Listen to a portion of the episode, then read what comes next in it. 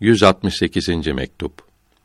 Bu mektup Hace Emkenegi Hazretlerinin oğlu Hace Muhammed Kasım'a Kaddesallahu sırrehumel aziz yazılmıştır. Ebu Bekr Sıddık'ın yolunun yüksekliği bildirilmekte, bu yolu bozanlardan acı acı şikayet edilmektedir. Bütün varlıkların yaratanı olan Allahü Teala'ya hamdolsun. Peygamberlerin en üstününe sallallahu aleyhi ve sellem bizden salat ve selam olsun. O yüce peygamberin temiz aline ve eshabının hepsine iyi dualar olsun. Meşayih-i kiramın yüksek soyundan olan ve evliyanın bizlere kıymetli yadigarı bulunan siz mübarek evlada bu yandan çok dualar eder ve sonsuz saygılarımızı sunarız. Sizlere kavuşmak arzumuzu arz ederiz. Arabi Beyt tercümesi Sevgiliye kavuşmak ele geçer mi acaba? Yüksek dağlar ve korkunç tehlikeler var arada. Yüksek bilginize sunarız ki bu kıymetli yolun üstünlüğü ve bu yolun büyüklerinin yüksekliği sünnete yapıştıkları ve bid'atlerden kaçındıkları içindir. Bunun içindir ki bu yüksek yolun büyükleri yüksek sesle zikretmekten bile sakınmışlardır. Kalb ile sessiz zikretmeyi emir buyurmuşlardır.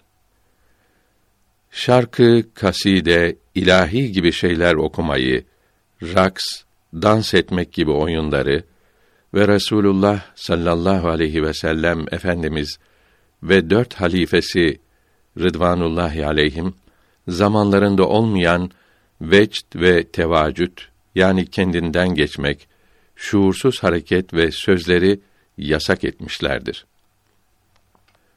O büyükler zamanlarında bulunmayan halvet yani yalnız başına kalmak ve erbain yani kırk gün bir yere kapanıp çile çıkarmak yerine insanlar arasında kalbini Allah ile bulundurmak saadetine kavuşmuşlardır. Sünnete yapışarak çok kıymetli şeyler elde etmişlerdir. Bid'atten sakınarak yüksek derecelere kavuşmuşlardır. Bunun için başka yoldan ilerleyenlerin en son ele geçirdikleri şeyler bu büyüklere daha başlangıçta verilmiş, bunların yolu bütün yollardan üstün olmuştur. O büyüklerin sözleri kalp hastalıklarına ilaçtır. Onların acıyarak bakışları manevi hastalıklara şifadır. Talebelerini bir bakışla dünya ve ahirete düşkün olmaktan kurtarırlar.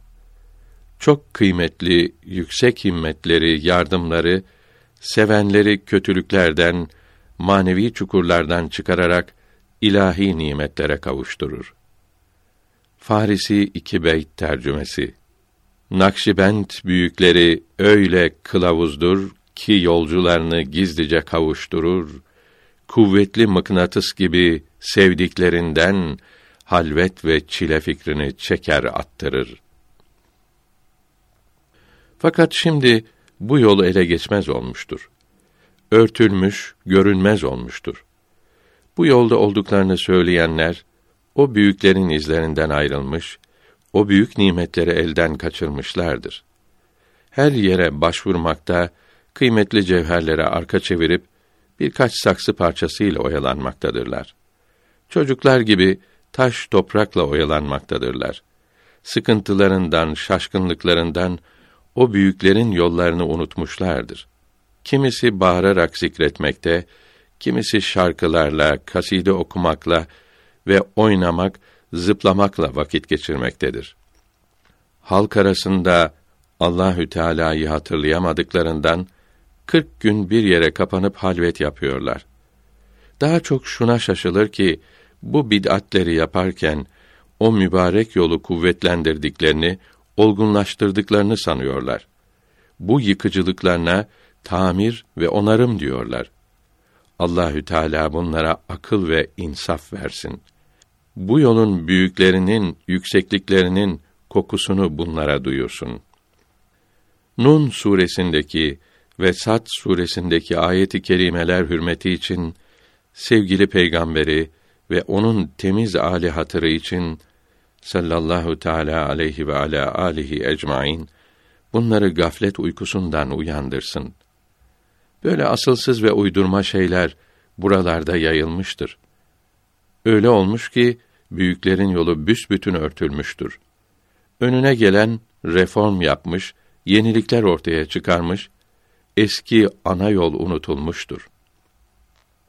Bu acıklı hali görerek içim sızlıyor. Bu çöküntüyü yüksek kapınızdaki hizmetçilerinize duyurmak istedim. Böylece yüreğimdeki sıkıntıyı gidermeyi düşündüm. Bilemiyorum ki o yüksek evladın hizmetinde nasıl kimseler bulunmaktadır. Mübarek meclisinizde ne çeşit adamlar yer almaktadır. Farisi Beyt tercümesi Ciğeri yakan düşünceden gözüme uyku girmedi. Acaba o sevgilim geceyi kimin ile geçirdi? Allahü Teala mübarek zatınızı rahmetullahi aleyh bu belaların hepsinden korusun. Bu bozuk ve yıkıcı akıntının o şerefli kapınızdan içeri sızmasını önlesin.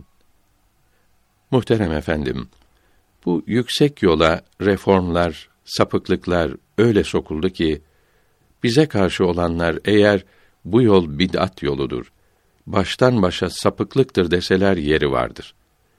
Gece teheccüd namazını büyük cemaatle kılıyorlar. Bu bid'atin sünnet olan teravih gibi camilerde yapılmasına çalışıyorlar. Bunu büyük bir ibadet sanıyorlar. Herkesi böyle yapmaya çağırıyorlar. Bilmiyorlar ki nafile namazları cemaatle kılmanın mekruh olduğunu fıkıh alimleri bildirmiştir. Rahmetullahi Teala aleyhim ecmaîn. Allahü Teala o alimlerin çalışmalarına bol bol iyilikler versin. Alimlerden birkaçına göre nafile namazların cemaatle kılınması mekruh olmak için herkese duyurmak, herkesi çağırmak şarttır. Caminin bir köşesinde cemaatle kılmak mekruh olmaz demişlerdir. Cemaat üç kişiden çok olursa mekruh olacağını söz birliğiyle bildirmişlerdir. Bundan başka teheccüd namazını 13 rekat kılıyorlar. 12 rekatını ayakta kılıyorlar. 2 rekatta oturarak kılıyorlar. Bu iki rekat bir rekat yerine geçer diyorlar.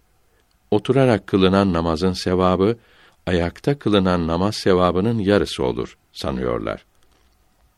Böyle bilmeleri ve böyle yapmaları da sünnete uygun değildir. Peygamberimiz sallallahu aleyhi ve sellem 13 rekat kıldı ise de bunun üç rekatı vitir namazıydı. Vitir namazı üç rekat olduğu için teheccüd namazı tek rekat oldu. Yoksa bunların zannettikleri gibi değildir. Farisi Beyt tercümesi Sakındım lafı uzatmaktan iki gözüm.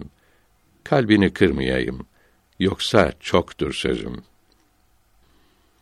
Ne kadar şaşılır ki ehli sünnet alimlerinin en çok bulunduğu Maveraün nehirde böyle bid'atler değer kazandı ve bu cins bid'atler meydana çıktı.